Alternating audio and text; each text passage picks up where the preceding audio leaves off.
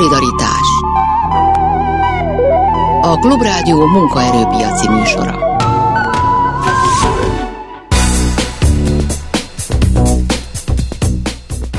Jó napot kívánok, Sámesz János vagyok. A mai műsor első felében a szociális szféráról és ezen belül is a gyermekvédelemről beszélgettünk már. Arról nagyon sok szó esett az elmúlt hetekben is, meg azért az elmúlt években is, hogy a szociális szakmában nagyon kevés a pénz, nagyon alul vannak fizetve a dolgozók, és nagyon sok probléma az ebből, meg ebből is következik. Erről fogunk majd két eh, beszélgetésben és a mai műsorban beszélgetni, aztán pedig a végén a műsornak az ELTE egyik munkatársa lesz a vendégünk, miután eltés tanárok egy nagyon hosszú nyílt levelet írtak az alacsony fizetésükről, erről is lesz szó, már is kezdünk. Szolidaritás Méghozzá Meleg Sándorral, a Szociális Munkások Magyarországi Egyesületének elnökével. Nagyon szépen köszönöm, hogy eljött hozzánk. Nagyon szívesen jó napot kívánok!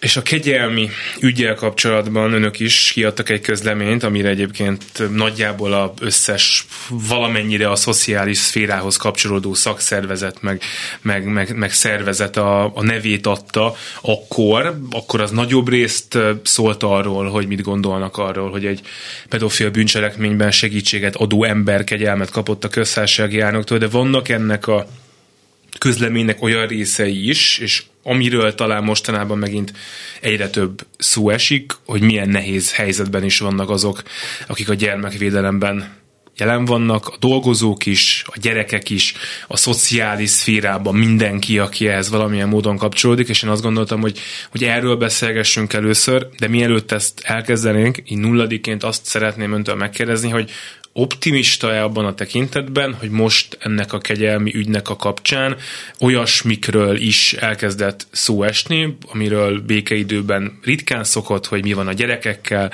hogy mi van a velük dolgozókkal, ott kik, mennyiből mit csinálnak, és hogy erről beszélgetünk, akkor vajon tudunk ezen javítani, hozzá vezethet-e ez a szomorú történet minket ehhez?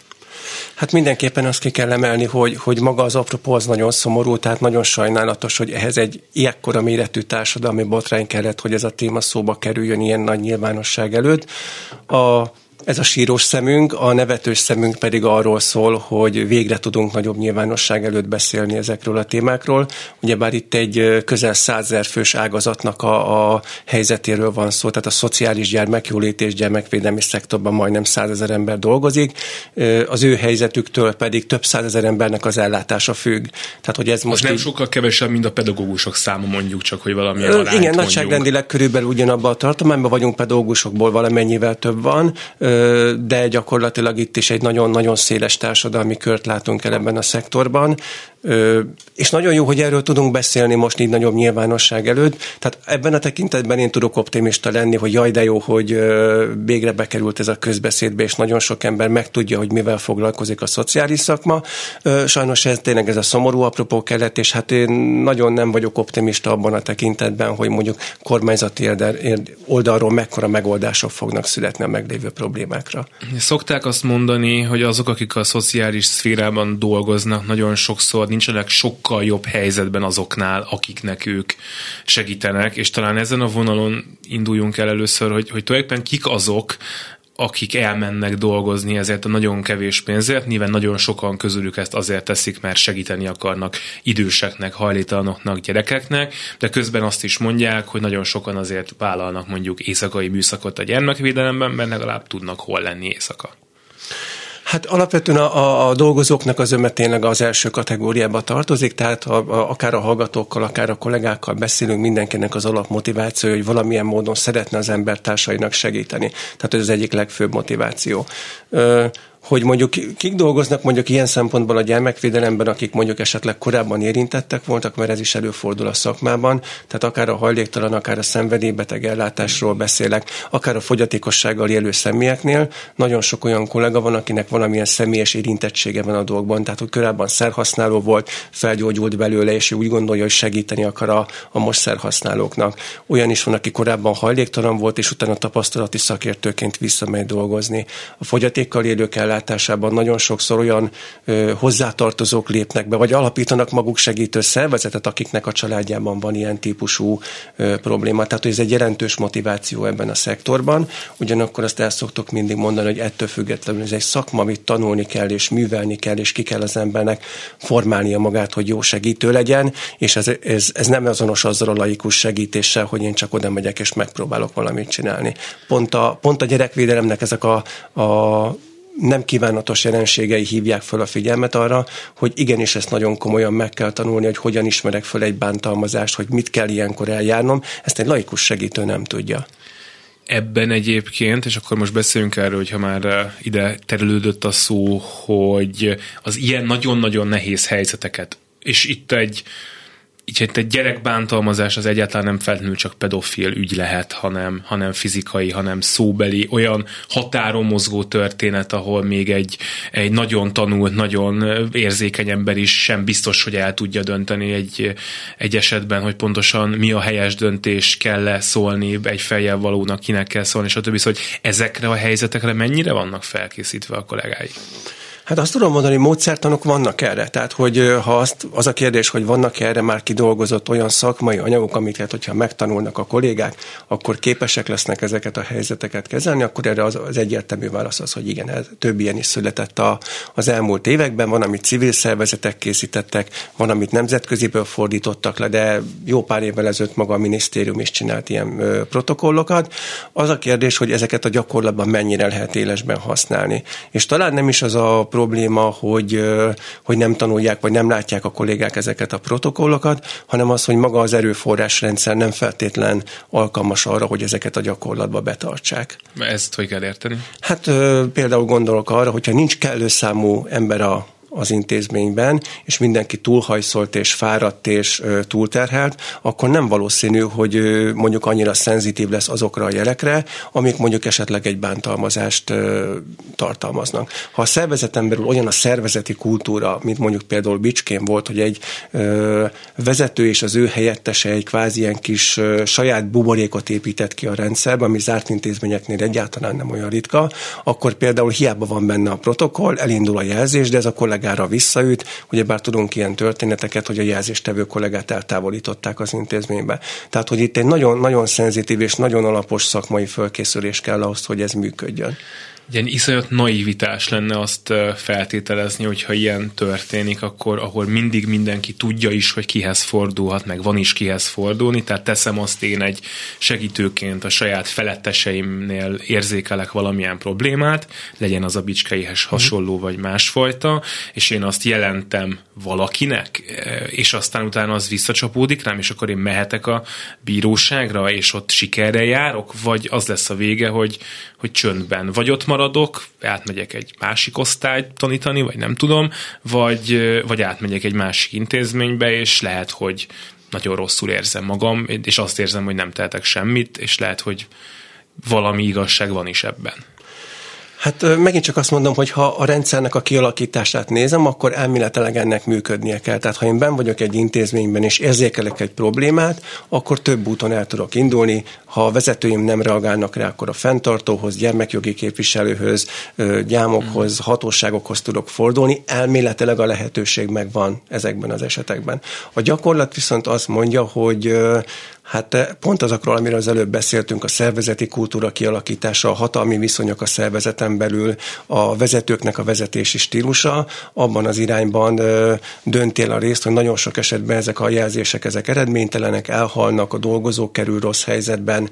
Olyat is találtam, hogy maga az intézményvezető intézkedett, de csendben fű alatt közös megegyezéssel eltávolították a kollégát az intézményből, aki bántalmazta a gyerekeket. Ugyanakkor ennek az a következménye, hogy nem indul semmilyen más eljárás, eljárás, az intézmény látszólag tiszta marad, és hogy ez a kollega valahol máshol fel fog mhm. bukkanni a rendszerben, és akár potenciálisan ott is bántalmazóvá válik. Tehát, hogy akár négy-öt intézményt is végigjárhatnak így azok az alkalmatlan kollégák, akik bántalmazóként működnek az egy nagyon nehéz kérdés, de hogy annyira kevesen vannak egyébként a gyermekvédelemben, vagy akár általában a szociális szakmában, hogy, hogy, hogy mondjam, meg kell engedniük maguknak azt, hogy, hogy, hogy elfogadjanak bizonyosnak megfelelő cselekedeteket. És most nyilván nem arra gondolok, hogy valaki veri a másikat, meg pedofil bűncselekményt követel, ezt nyilván, ha valaki erről tud, azt nem fogadja el, ez, ez nyilvánvaló, de hogy, de hogy bizonyos dolgokat meg azért meg kell engedni, mert különben nem lesz itt senki ezekkel a gyerekekkel, idősekkel, stb.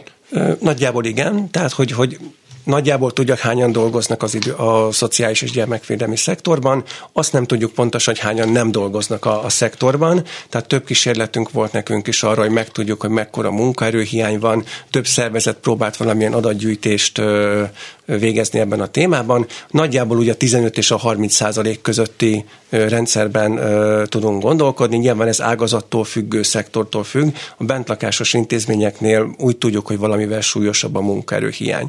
Nagyon sok olyan terület van, és ez az elmúlt években a szociális szektorban ez egy trend volt, hogy a, a szakember hiányt a kormányzat úgy próbálta enyhíteni, hogy föllazította a kritériumrendszereket, tehát hogy beengedett még embereket szakképzettség nélkül. Most is indul egy olyan típusú képzés, ahol szociális előképzettség nélkül kapnak egy másfél-két éves képzésben egy diplomát a végzősök, és elmennek intézményvezetőnek úgy egy szociális gyermekvédelmi intézménybe, hogy az alapismereteik hiányoznak. Ugyanez megvan a gondozói részen, ugye a nevelői részen és a, többi szakképzettségi területen is.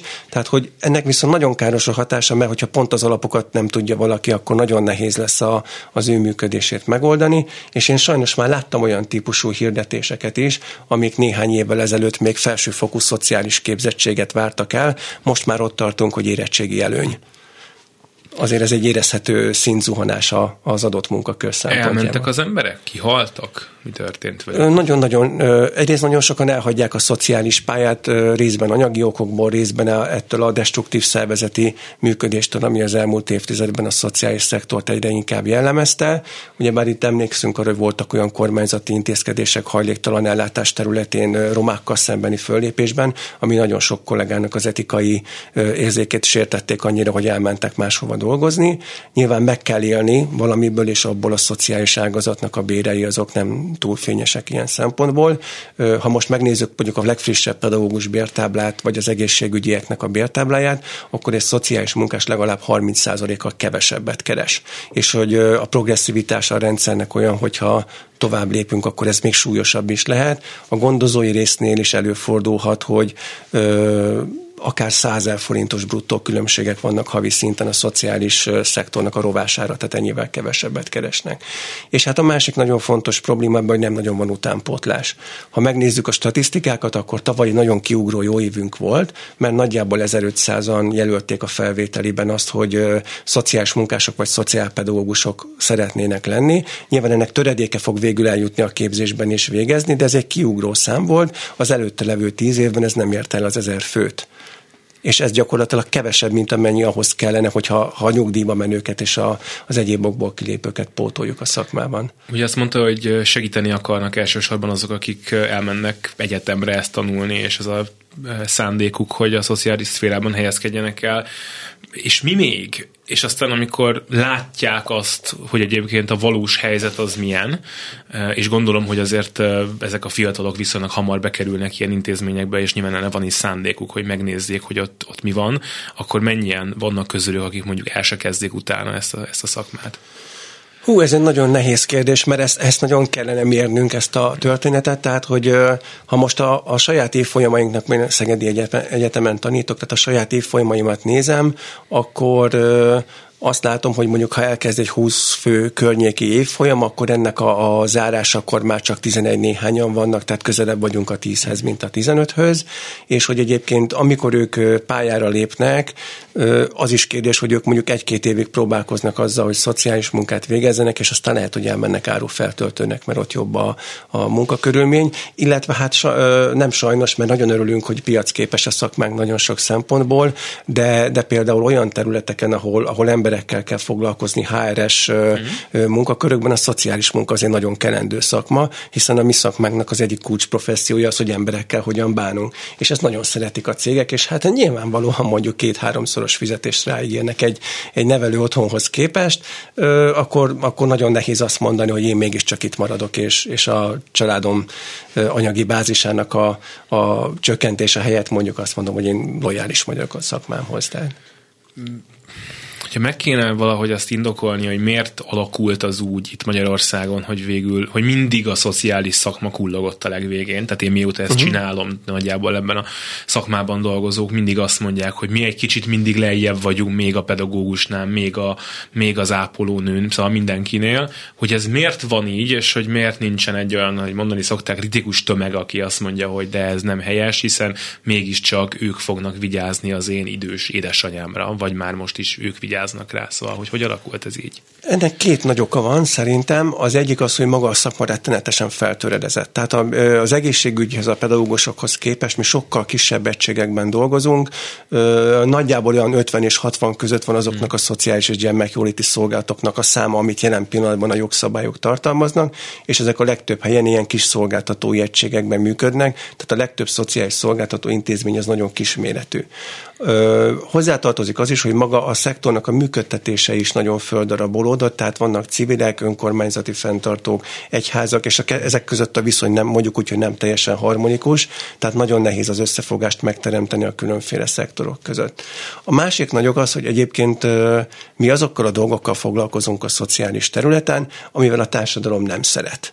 Tehát, hogy mondhatnánk úgy, hogy nem vagyunk szexik a társadalom szempontjából, mert hogy alapvetően a hajléktalanság az egy olyan dolog, amit nem szeretünk látni, a rossz gyereksorsok olyanok, amiket nem szeretünk látni, a betegséggel nem szeretünk szembesülni, rengeteg ilyen dolog van, és ez mind ugyebár a szociális ágazatnak a, az egyik fő területén vannak, tehát nagyon nehéz azt mondani, hogy gyertek ide nézzétek, mennyire ügyesek vagyunk, hiszen maga az a probléma, amivel foglalkozunk, arról a társadalom nem szívesen vesz tudomást, sőt, teszem hozzá, hogy maga a kormányzat is igyekszik úgy csinálni, mintha ezek nem léteznének. Tehát, hogy hajléktalanság van, mit csinálunk? Betiltjuk a közterületen való tartózkodást. Nem látszik a hajléktalanság innentől kezdve, problem szól. Tehát, hogy így, így nagyjából véget is ér a, a, a történetnek a megoldási része mondjuk a kormányzati szempontból. Igen, úgy ez a betiltás, ez mindig két hétig van. Tehát volt egyszer kétszer két hét, amikor a rendőrök a bajgatták igen, szegény hajléktalanokat, és aztán utána rájött valószínűleg a döntéshozó arra, hogy...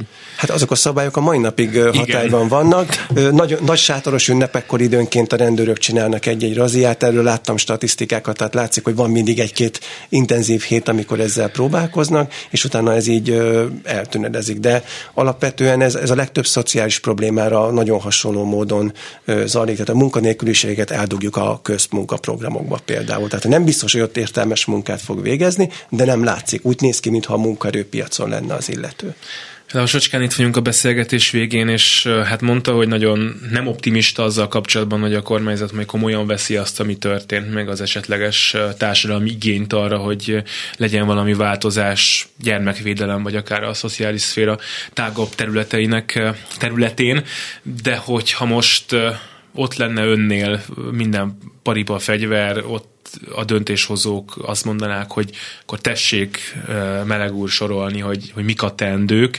Itt nyilván valami olyasmiről beszélünk, 20-30 évnek az elmulasztott dolgai azok nem egy-két év alatt fognak megoldódni, de hogy hogyan lehetne itt belekezdeni ebbe. Jó, persze, adjunk magasabb fizetést, hogy jöjjenek dolgozók, és, és kirúghassuk azokat, akik nem alkalmasak rá, ez, ez világos.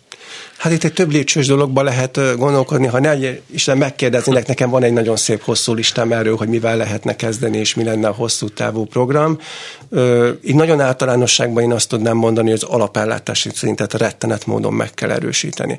Tehát az, hogy hányan vannak a szakellátásban, az nagyon nagy mértékben attól függ, hogy az alapellátási rendszer mennyire erős, mennyire tudja a saját otthonában, a saját családi környezetében megoldani azokat a szociális problémákat, amik fennállnak. Tehát én azt gondolnám, hogy az első intézkedés az lenne, hogy a, az összes létező szociális gyermekjóti szolgáltatást nagyon intenzíven meg kellene erősíteni. Tehát én innen indulnék el.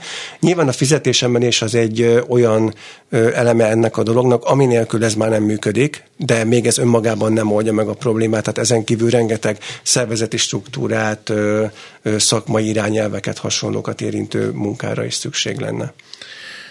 Ugye a gyermekvédelem is egy kérdéses terület, hogy több vagy kevesebb gyermek kerül majd be a jövőben, de hát arra viszont például lehet számítani az idős ellátásba, biztos, hogy többen fognak bekerülni a következő években, évtizedekben, és ugye ez az egyébként az egészségügyel, ez ugye pariba hozható, hiszen, hiszen oda is, és, és itt, itt akkor most érdekel egy ilyen jövőbe tekintés, hogy optimizmus nem optimizmus, de hogy az nem látszik, hogy a helyzet itt könnyebbé válna a következő időszakban, hanem az a valószínű, hogy több embernek kell majd segítenie azoknak, akik erre még hajlandók, és hát kérdés az, hogy, hogy mennyien lesznek még ők.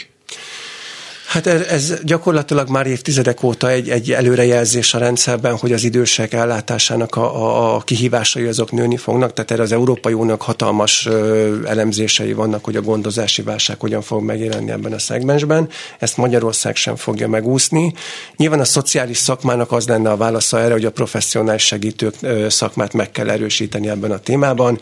Ö, kulcskérdés ebből a szempontból például a demenciának a kezelése, ami, aminek a korai felismerése és a megfelelő ellátása az alapvető fontosságú lesz az elmúlt, az elkövetkezendő évtizedben. Viszont hozzá kell tennem, hogy például, ha ezt megnézzük, akkor a kormányzatnak nem ez volt a válasza főként, hanem betették a szociális törvénybe, hogy a család oldja meg azt, ahogy tudja. Na most, aki, aki élt már együtt középsúlyos, súlyos demenciával együtt élő idősen, az tudja, hogy ezt nem lehet így ebben a formában megoldani, mert van, hogy tényleg 24 órás felügyelet kell, speciálisan ki kell alakítani az ő környezetét, mert egyszerűen nem hagyható magára mondjuk egy ilyen személy. Tehát hogy én azt gondolom, hogy a, a professzionális segítő szakmáknak a megerősítését nem fogjuk tudni megúszni a jövőben. Nagyon szépen köszönöm, hogy itt volt. Nagyon szívesen. Meleg Sándor, a Szociális Munkások Magyarországi Egyesületének elnöke volt a vendégem az elmúlt szűk fél órában. Nagyon szépen köszönöm még egyszer. Szolidaritás a telefonnál pedig itt van velünk Herzog Mária, szociológus, gyermekvédelmi szakértő. Nagyon szépen köszönöm, hogy itt van. Jó napot kívánok! Jó napot kívánok! És azzal szeretném önnel is kezdeni, amivel Meleg Sándorral kezdtük. Még a kegyelmi ügy kirobbanása után a civil gyermekjogi koalíció, ebben ön is benne van, és mm. rengeteg szakértő szervezet kiadtak egy közleményt arról, hogy hát nagyon fontos lenne ezt az ügyet felhasználni arra, hogy szakmailag meg lehessen vitatni azt, hogy a gyermekvédelemben milyen, milyen fejlődést volna fontos elérni, és nulladikként az érdekelne, ön is nagyon sok helyen megszólalt már, több helyen esett most már szó arról, hogy mi van a gyermekvédelemben, mondták ezt el olyanok, akik ott éltek, ott dolgoztak, hogy, hogy elindult-e már ön szerint ez a folyamat, tehát hogy ki tud tudta-e használni az ország ezt a szomorú kegyelmi ügyet arra, hogy elkezdjen foglalkozni azzal, hogy a gyermekvédelemben élő gyerekekkel mi történik? Hát nem indult el, de hát azt is gondolom, hogy az időtáv az borosztóra véd. Itt a, amit a, a szakma és az érdekelt családok és gyerekek várnának, az nyilván az, hogy egy olyan átfogó elemzés készüljön a jelenlegi helyzetről szakértők bevonásával, amely segítene a kormányzatnak annak az áttekintésében, hogy hol vannak a legnagyobb problémák, és hogyan lehetne erre egy olyan stratégiát készíteni, ami nyilván közép-hosszú távú megoldásokat és azonnali intézkedéseket is tartalmazna. Na most a miniszterelnök úr évértékelő beszédéből az derült ki, hogy ők jogszabályi szigorításban gondolkodnak kizárólag, és nem látszik az a fajta elkötelezettség, hogy egy valóban mélységi elemzéssel meg lehessen állapítani azt, amit egyébként amúgy tudni lehet annak, aki ezzel a területtel foglalkozik, hogy mik volnának a legsürgősebb, és még a közép-hosszú távú teendők. Majd erről beszélünk, de egy picit lovagolnék ezen, hogy azt gondolja, hogy a kormányzat számára nem világos az egyébként, hogy vannak a gyermekvédelemben olyan azonnal megoldandó problémák, amik, amik mondjuk nem tűrnek halasztást, és hogy ez az információ még meg sincs az illetékesek fejében, tehát nem arról van szó, hogy nincs rá forrás, nincs rá ember, hanem hogy nem is tudjuk, hogy ez van? Hát erről semmiféle információnk nincs, mert a, a szakmával nem folytat párbeszédet.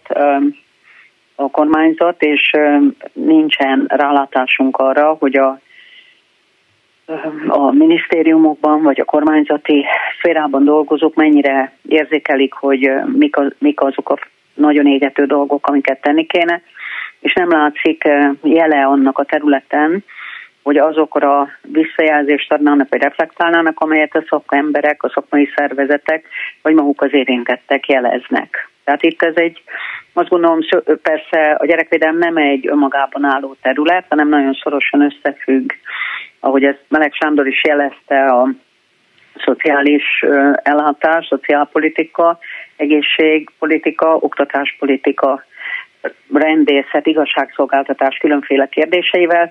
Ez egy olyan terület, amelyik ugyanúgy, mint minden más, egy beleilleszkedik egy nagyobb körbe, annak egy pici szelete, amit befolyásolnak ezek az egyéb területek, és meg, meg is határozzák a feladatokat, hogy itt mit lehet és mit kellene csinálni.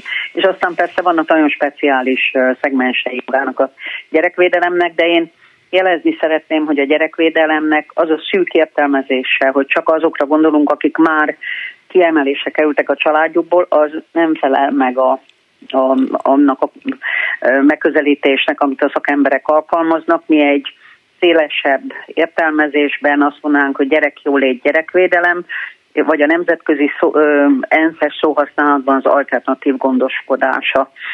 Gyerekekről ugye a szűk szakellátás, és ezen túl pedig a gyerekek védelme, a gyerekjólét az, ami a szélesebb lefedés valahonnan onnan is akartam indítani, amit az előbb említett, hogy hát amikor arról beszélünk, hogy egyébként a gyermek otthonban lenni az miért és, és hányféleképpen lehet nagyon rossz egy gyermek számára, akkor, akkor azt szokott eszembe jutni, hogy persze nyilván lehet javítani a körülményeken, és kell is, de hogy azért valószínűleg egy gyermek otthonban lakni a világ legjobb helyén sem olyan nagyon jó, hanem hogy azzal kéne talán kezdenünk, és akkor kezdjük itt is ezt a beszélgetést, hogy folytassuk innen, hogy, hogy nincsenek egyszerűen túl sokan a, a gyermek otthonokban, és hogy nem onnantól kezdődik el a probléma, hogy túl sok gyereket kell kiemelni, vagy nem kell, nem tudom. Hát ugye ez több kérdés. Először is ugye az a világtendencia évtizedek óta is ezt jelzi a magyar törvény a gyerekek védelméről a 97-es gyermekvédelmi törvény, hogy ezeket az intézményeket be kell, ki kell váltani, be kell csukni, nem felelnek meg azoknak a ö, ö, szükségleteknek, amelyekkel a, a krízisben lévő családjukból kiemelt gyerekek ö, élnek. Tehát itt arról van elsősorban szó, hogy lehetőség szerint a gyerekeket családi elhelyezésbe tudjuk helyezni lehetőség szerint átmeneti időre. Ugye ebben a tekintetben a prioritás az volna, hogy a kiterjedt családba, ugyanett családba fogadással olyan helyre kerüljenek a gyerekek, ha a szüleik nem tudnak róluk átmenetileg vagy tartósan gondoskodni, akiket a gyerekek ismernek, és akik hozzájuk közel vannak földrajzi értelemben is, meg egyébként is. Ugye ez általában rokonság, kiterjedt rokonság, de ide tartozhatnak akár olyan barátok, szomszédok, kollégák, akik megfelelőek és, alkalm- és vállalkoznak is erre a feladatra. Ha ez nem lehetséges, akkor a második legjobb lehetőség az a nevelőszülői ellátás, amihez persze ugyancsak feltételeket kéne biztosítani, mert a jelenlegi magyar helyzetben azért van krízisben ez az ellátás is, mert semmiféle feltételek nem biztosítottak ahhoz, hogy megfelelő minőségben el tudják látni a nevelőszülők a feladataikat, és hogy elég vonzó legyen ez a tevékenység azoknak, akik hát hiányoznak a rendszerből. És a harmadik forma lehetőség szerint átmeneti vagy speciális szükségletek esetén, és ezek a speciális szükségletek sokfélék lehetnek, a kis létszámú lakás otthonok, tehát nem a magyar rendszerben elfogadott 12 fő, hanem annál kevesebb, és lehetőség szerint olyan gyerekek számára, akiknek a más ellátási forma nem lehetséges különféle okokból. Például azért, mert már nagyon sokféle elhelyezést megértek és nem bíznak valójában a környezetükben, vagy már közel vannak ahhoz, hogy elhagyják az ellátórendszert, tehát idősebb kamaszok, de ez vonatkozik általában például a menekült, idősebb hmm. menekült gyerekekre, akik nehezen tudnak beilleszkedni egy családba. Nézzük meg ezt az első lehetőséget, és ott nagyon érdekelne, hogy a, hogy a rendszer vajon készen áll-e arra, vagy kép képes-e arra, hogyha egy családból ki kell emelni egy gyereket, és, és gondolom, hogy jó esetben még ez előtt, hogy ez megtörténne, feltérképezze az, hogy, hogy az ő családjában, az ő közvetlen környezetében vannak-e olyanok, akik szeretnék őt befogadni, alkalmasak erre, alkalmassá tehetők erre, tehát hogy elkezdhető egy olyan képzés, ami amikor ez a kiemelés megtörténik, akkor már készen van, és akkor a gyerek tényleg át tud költözni a nem tudom, nagybátyjától a bárkiéig. Egyáltalán ezt megpróbáljuk-e az elő előtt, hogy ő egy, vagy egy idegen családba kerülne, vagy egy intézménybe?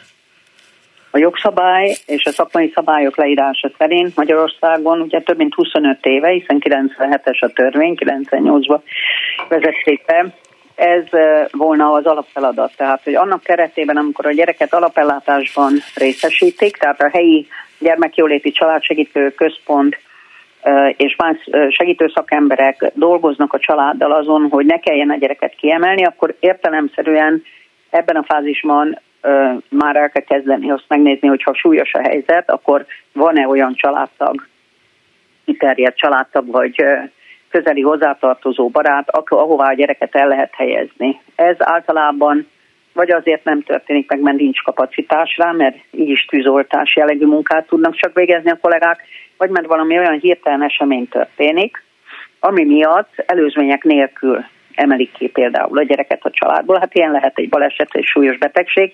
Olyankor is persze nagyon jó lenne, hogyha volna valamennyi figyelem erre. Másodszorban a magyar rendszer sajnálatos módon ezt a családba fogadási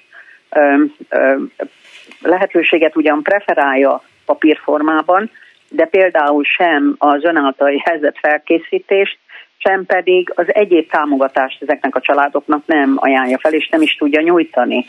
Tehát itt ugye arról volna szó, hogy ami más országokban teljesen elfogadott, hogy ezek a befogadott családok akkor kapnak valamiféle szakmai támogatást, szolgáltatásokat a gyerekek számára elsősorban, mert hiszen nyilvánvaló, hogy egy traumatizált gyerek, vagy egy nehéz élethelyzetből érkező gyereknek a gondozása az nem mindig csak a napfényes oldalán van az életnek, hanem sokféle teherrel, megpróbáltatással jár. Nehogy Isten például azt is meg kéne nézni, hogy nincsenek olyan anyagi nehézségek, amik miatt, vagy lakásméret, vagy ilyesmi, ami miatt nem tud vállalkozni erre egy család, és akkor ehhez kellene segítséget nyújtani, hogy képes legyen rá. A nevelőszülőséget, mivel mondta, hogy rengeteg mm. probléma van Magyarországon, azt egy, azt egy munkának kellene részben legalább tekinteni?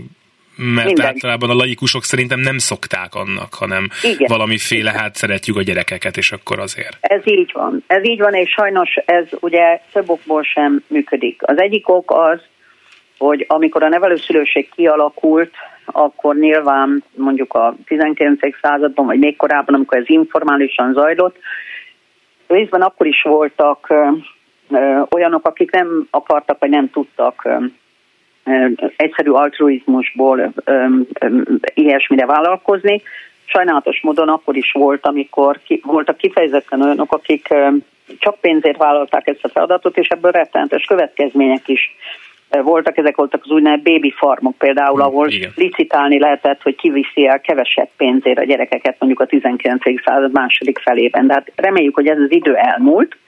Ugyanakkor azonban a nevelőszülőkkel kapcsolatos elvárások, és feladatok, azok annyira megsokasodtak, hogy az teljesen nyilvánvaló, hogy ez nagyon kevés esetben lehet megvalósítani úgy, hogy ezt nem valamilyen foglalkoztatási formában, és nem egyre inkább professzionalizálva tesszük meg.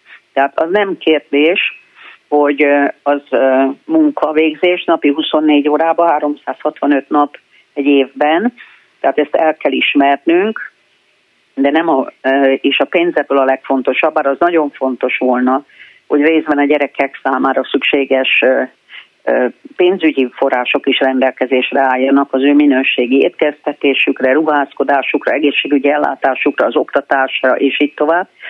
De ugye nagyon sok esetben a nevelőszülők, különösen nem egy, hanem több gyereket vállalnak, akkor ezt főállásukként teszik, tehát ez tulajdonképpen egy foglalkoztatási forma amiért én mindig csodálkozom azon, hogy hogy a laikus közvélemény ezt nem tudja, nehezen fogadja el, hogy ez egy pénzért végzett szakmai tevékenység, egyre inkább szakszerű szakmai tevékenység. Olyankor azt szoktuk kérdezni, ugye, hogy az óvónők, az ápolónők, az orvosok, a tanárok is szeretik azokat a gyerekeket és klienseket jó esetben, akiket ellátnak, de mégsem önkéntes munkában végzik, hiszen ez a pénzkereső tevékenységük. Tehát amennyiben valaki csak azért vállalkozik erre, mert pénzt szeretnek keresni, hát egyfelől ez nem nagyon jó pénz. Másodszorban, hát ugye ezt semmilyen más foglalkozásnál se tudjuk örömmel fogadni. Tehát azt szeretnénk elfogadtatni, hogy vegyék tudomásul, hogy ez egy nagyon nehéz munka, nagyon nehéz munka, amit tisztességgel meg kell becsülni, de nem csak anyagilag, hanem mindazokkal a szolgáltatásokkal, támogatásokkal, amikre az odahelyezett gyerekeknek és ezeknek a családoknak is szükségük van, amiről ritkán szoktunk például beszélni, hogy a nevelőszülő az általában ugye nem egyedül vagy a párjával végzés, csak hát ott is van rokonság, vannak még adott esetben ott élő gyerekek, tehát mindenkinek a jól létét és a, a, a tisztességes körülményeit biztosítani kell, és nem csak anyagi értelemben, ahhoz, hogy be tudjanak fogadni gyerekeket, és azokat megfelelő módon tudják gondozni és nevelni. A szeretet természetesen fontos része ennek, mert ha nem tudják elfogadni és megszeretni a gyerekeket, akkor nincs esélye arra, hogy ezek a gyerekek ott kiheverjék a korábban elszenvedett sérelmeiket, és aztán jó, jó személyiségállapotban fölvértezve mindenféle ellenálló képességekkel hagyhassák el ezt a családot. Az anyagi értelemről egy nagyon picit arról nyilván nehéz lenne vitatkozni, hogy valószínűleg nagyon kevés pénz van a rendszerben, tehát uh-huh. több kéne, minden mindig, mindig több kéne. De hogy ami pénz van a rendszerben, azt mennyire költik el hatékonyan? Most gondolok itt konkrétan akár arra is, hogy lehet, hogy egy nevelőszülőnél lévő gyerek az akár többe is kerül, mint egy gyermekotthonban lévő, de hát nyilván nem mindegy, hogy azt a pénzt azt rezsire, meg a igazgató nyilván nem annyira alacsony fizetésére költjük el, mint hogy arra a gyerekre. Hát ugye a gyerek otthon a legdrágább ellátási forma, de nem azért szeretnénk, hogyha a gyerekek nevelőcsaládba kerülnének, mert az olcsóbb, hanem azért, mert hatékonyabb és eredményesebb és jobb ott a gyerekeknek. De az kétségtelen, hogy amit mond, az nagyon fontos. A gyerekotthonoknál, lakásotthonoknál is a legnagyobb tétel az a rezsi és a bér költség. A nevelőszülőknél ez alacsonyabb, de ugyanakkor például a nevelőszülők teljes joggal kifogásolják, hogy a magyarországi rendszerben szemben a nemzetközi gyakorlattal például az ő lakás avulásukat, uh-huh. azt, hogy a szorok tönkre mennek, hogy gyakrabban kell festeni, hogy sokkal több eszközre van szükség, és itt tovább azt nem kompenzálja az állam, illetve egy csomó olyan speciális szükséglet esetén, amikor a gyerekeknek mondjuk gyógytornára kell őket hordani, vagy pszichológushoz, vagy extra kiadások vannak, mert egy speciális szemüvegre van szükségük. Ezt a legtöbb esetben néhány szolgáltató igen, de általánosságban nem fizetik ki, tehát ezt a nevelőszülőnek magának ki kell gazdálkodnia, és ez nyilvánvalóan nagyon megterhelő. Ugyancsak jelezném, hogy boldogabb országokban az is fölmerül, hogyha valaki azért nem tud egy gyereket befogadni, mondjuk többes testvérpárt, ami mindig probléma itthon is, mert a lakása erre nem alkalmas, akkor adott esetben úgy, ahogy ezt most az SOS falvak csinálják, bérelnek neki egy lak, nagyobb lakást vagy házat, és az még mindig sokkal inkább megéri, nem csak anyagilag, hanem a gyerekek életminősége szempontjából, mintha emiatt mondjuk gyerekotthonba kerülnek, hiszen ez nagyon gyakran előfordul. Ugyanígy, ha megnézzük az adatokat, akkor azt látjuk, hogy a nevelőszülőknél döntően általános állapotú gyerekeket helyeznek el. Ez nagyon rossz kategória, mert szinte minden gyereknek van valamilyen speciális szükséglete, aki bekerül a rendszerbe, de mondjuk a fogyatékkal élő, vagy súlyos magatartási problémákkal küzdő, vagy krónikus beteg gyerekek esetében nincsen olyan fajta különbségtétel, hogy ez jelentősen több anyagi hozzájárulással és segítséggel és szakmai segítséggel járna. A legnagyobb problémát jelen pillanatban például az jelenti, hogy három év alatti gyerekek sajnos nagyon nagy számban, sőt újszülöttek is elég nagy számban kerülnek be, részben a szegénység, részben tizenéves terhességek, részben ugye a fogamzásgátlás teljes hiánya miatt nem kívánt terhességek eredményeképp, és ami Magyarországon soha nem történt meg, és jó indikátor annak, hogy milyen katasztrofális a helyzet, hogy ezeknek a gyerekeknek egyszerűen nincsen nevelőszülői ellátó helyük, és ezért hónapokat töltenek például a kórházi szülészeteken, mert nincs hová elhelyezni őket.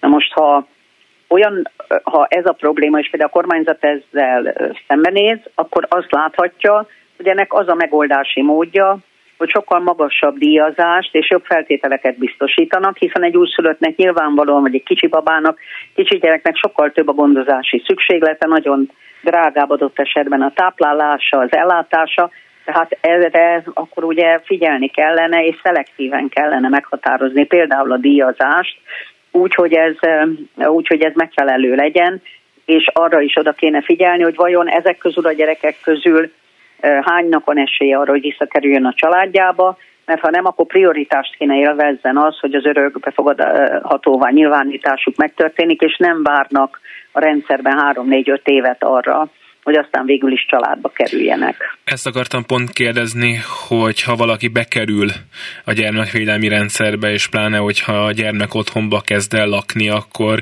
a rendszernek az prioritás, hogy őt lehetőleg minél előbb onnan kiuttassák, vagy akár vissza a szüleihez, tehát hogy ezen hát, dolgozzunk, vagy nevelőszülőkhöz, de valahova?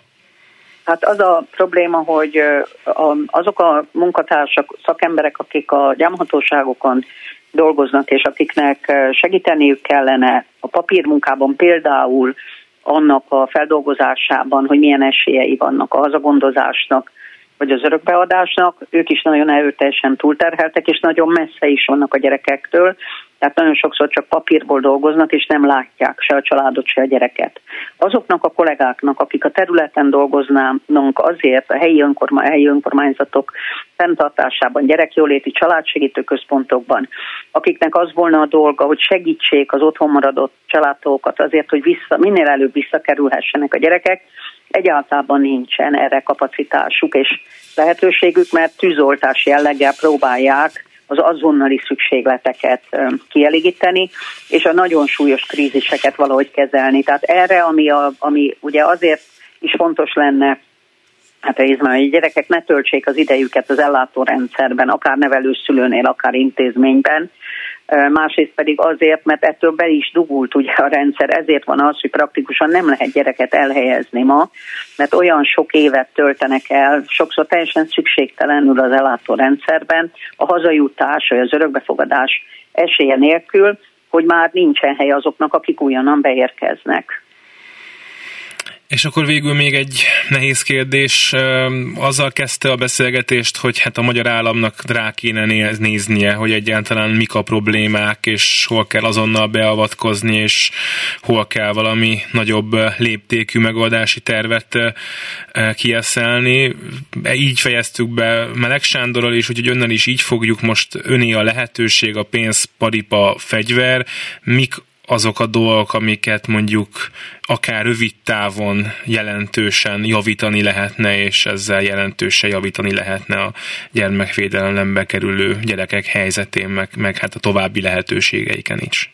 Hát mondjuk szóba kell állni a szakemberekkel és a gyerekekkel és a családokkal, és konzultálni velük arról, hogy ők hogyan látják a jelenlegi helyzetben, mi volna az, ami segít. Ugye nyilván kutatóként, ö, ö, oktatóként én meg aktivistaként, hogy úgy mondjam, érdekvédőként természetesen nagyon sokféle információval rendelkezem, de nem elégségessel ahhoz, hogyha én volnék a döntéshozó, akkor ne akarnék először leginkább az érintettekkel beszélni. Gyerekekkel, szülőkkel és azokkal a szakemberekkel, akik a területen dolgoznak, de mondanám, itt nem csak a szociális munkásokról van szó, védőnökről, gyerekorvosokról, óvónőkről, pedagóg, óvodapedagógusokról, tanárokról, és így tovább és így tovább rendőrökről, gyámügyön és egyéb területen dolgozóktól, mert össze kéne gyűjteni azt a probléma halmazt, amiből aztán lehetne építkezni, nyilvánvalóan optimális esetben egy olyan fajta ilyen interdisziplináris, integrált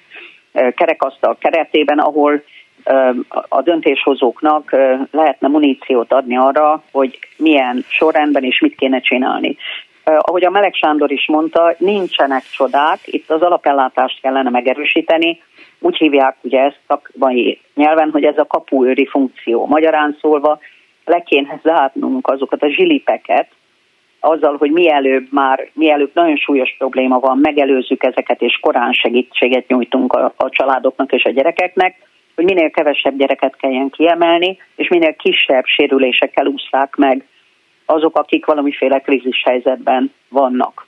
A másik dolog nyilvánvalóan az, hogy a minőségét a, az ellátásnak javítani kellene.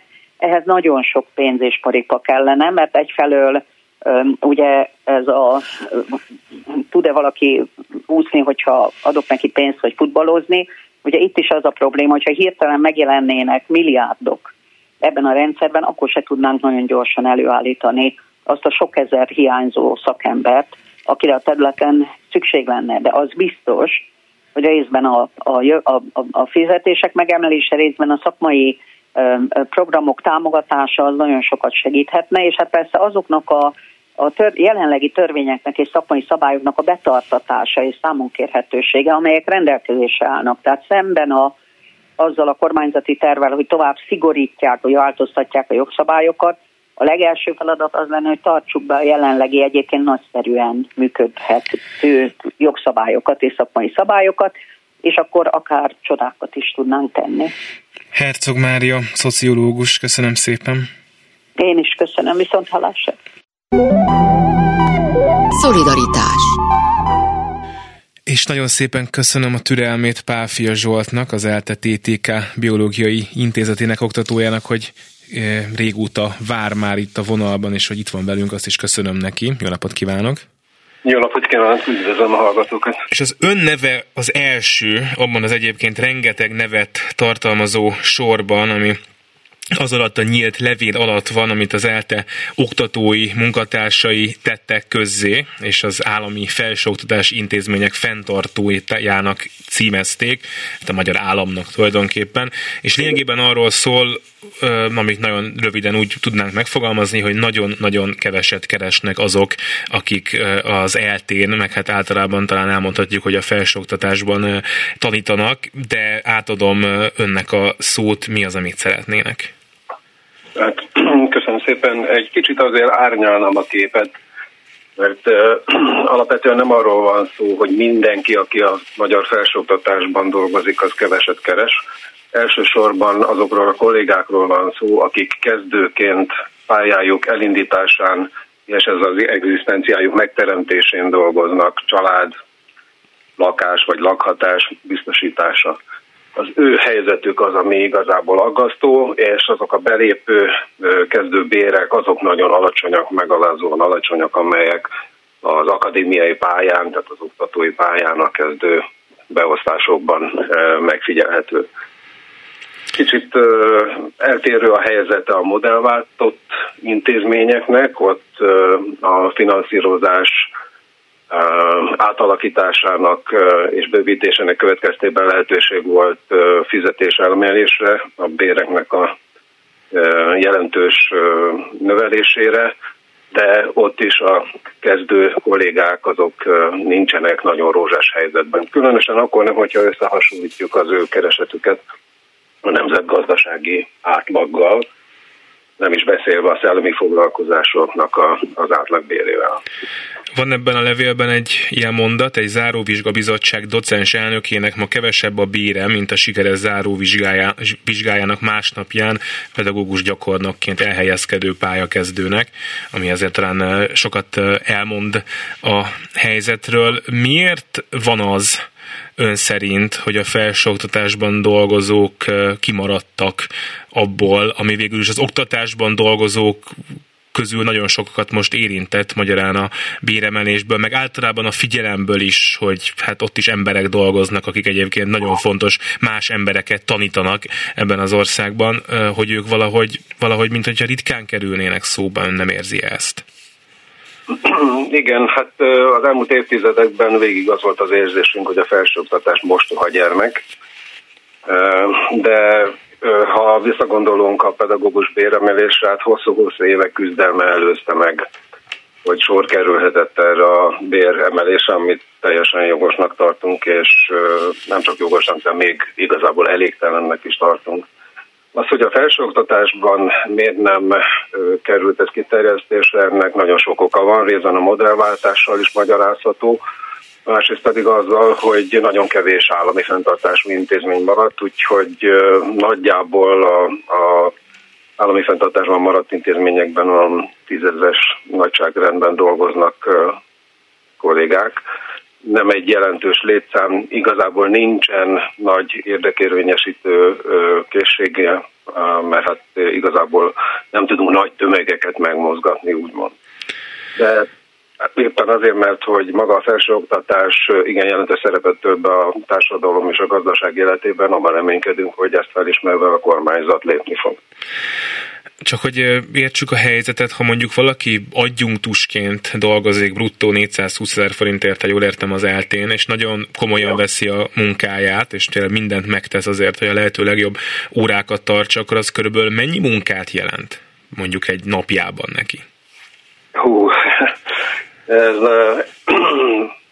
meglehetősen nagy a terhelés, különösen azokban az intézményekben, ahol erőteljes kutatás, tudományos munka zajlik, mert a, a kutatási teljesítmény, az elvárt kutatási teljesítmény mellett meglehetősen nagy terhelést jelent az oktatás teljesítése is. Az oktatás ugye az egyetemnek az alapfeladata egyrésztről, másrésztről meg az a helyzet, hogy a hallgatói létszám teljesen befolyásolja azt, hogy mennyi állami támogatást kap az egyetem, úgyhogy bizonyos értelemben az intézmények rá vannak arra szorítva, hogy egyre több hallgatót vegyenek föl, ami egyre nagyobb terhelést jelent nyilvánvalóan a dolgozóknak. Azt azért hadd pontosítsam, hogy ez a bizonyos 420 ezer forint, ami az adjunktusoknál él, vagy adjunktusoknál szó van, ez az eltére vonatkozó Igen. belső minimálbér. Az eltén adjunktus ennél kevesebbet nem keresett. Többet keresett, de kevesebbet nem. Tehát ez az alsó a leg, legszerényebb jövedelmi viszonyokat jellemző érték. És akkor így a műsor végén azt mondja meg, hogy mi az a béremelés, illetve hát mi az a, hogy mondjam, helyzetjavító intézkedés csomag, amivel mondjuk meg elégednének, vagy legalábbis elfogadhatónak tartanák ennek a levélnek az aláírói, vagy hát akár ön, hogyha a saját nevében tud beszélni. Hát először is fontosnak tartanánk azt, hogy az oktatás egész spektrumára kiterjedő átgondos stratégia álljon a háttérben és ez támogassa meg a finanszírozást is. Alapvető fontosságú, hogy a képzési normatívának nevezett képzési támogatást, ami az állami fenntartásban maradt intézményeknél az alapműködésnek a fedezését kellene szolgálnia, ez 2018 óta változatlan gyakorlatilag. Ennek a jelentős megemelését, legalább 50%-os bővítését szeretnénk látni, és ugyanígy szeretnénk látni két lépést a bérek tekintetében. Az egyik az, hogy azok a elemek, amelyek hát a számviteli törvényből vezethetőek le, ennek következtében a bérjegyzékben, és így például a hitelbírálatnál a garantált összeg az nagyon-nagyon alacsony, 2018 óta változatlan gyakorlatilag és azok az illetmény bővítések, amelyeket menet közben kapott a felsőoktatás, illetve kaptak a kollégák, azok ugye munkáltatói döntésen alapuló bejegyzéssel szerepelnek, ami azt jelenti, hogy kormányhatározatok állnak a háttérben, ez nem garantált, ez bármikor visszavonható, és hát így is ítélik meg a bankok, úgyhogy azok a kollégák, akik mondjuk lakás szerzés céljából megpróbálnak hitelt fölvenni, hiszen ebből a bérből nem igazán lehet egy készpénznek kifizetni egy lakást, ők olyan helyzetbe kerülnek, hogy nem hitelképesek többnyire. Nagyon szépen köszönöm Pál Fio Zsoltnak az ELTE TTK Biológiai Intézetétől, hogy itt volt velünk. Minden jót kívánok! Köszönöm, köszönöm. És ezzel a műsor véget ért Gerendai Balságnes volt a szerkesztője, Horváth Ádám a technikusa, telefonokat Leoszki Miriam kezelte, maradjanak a Klubrádióval, hírek jönnek, aztán a szokásos műsorok. Én minden jót kívánok! Szolidaritás A Klubrádió munkaerőpiaci műsorát hallott.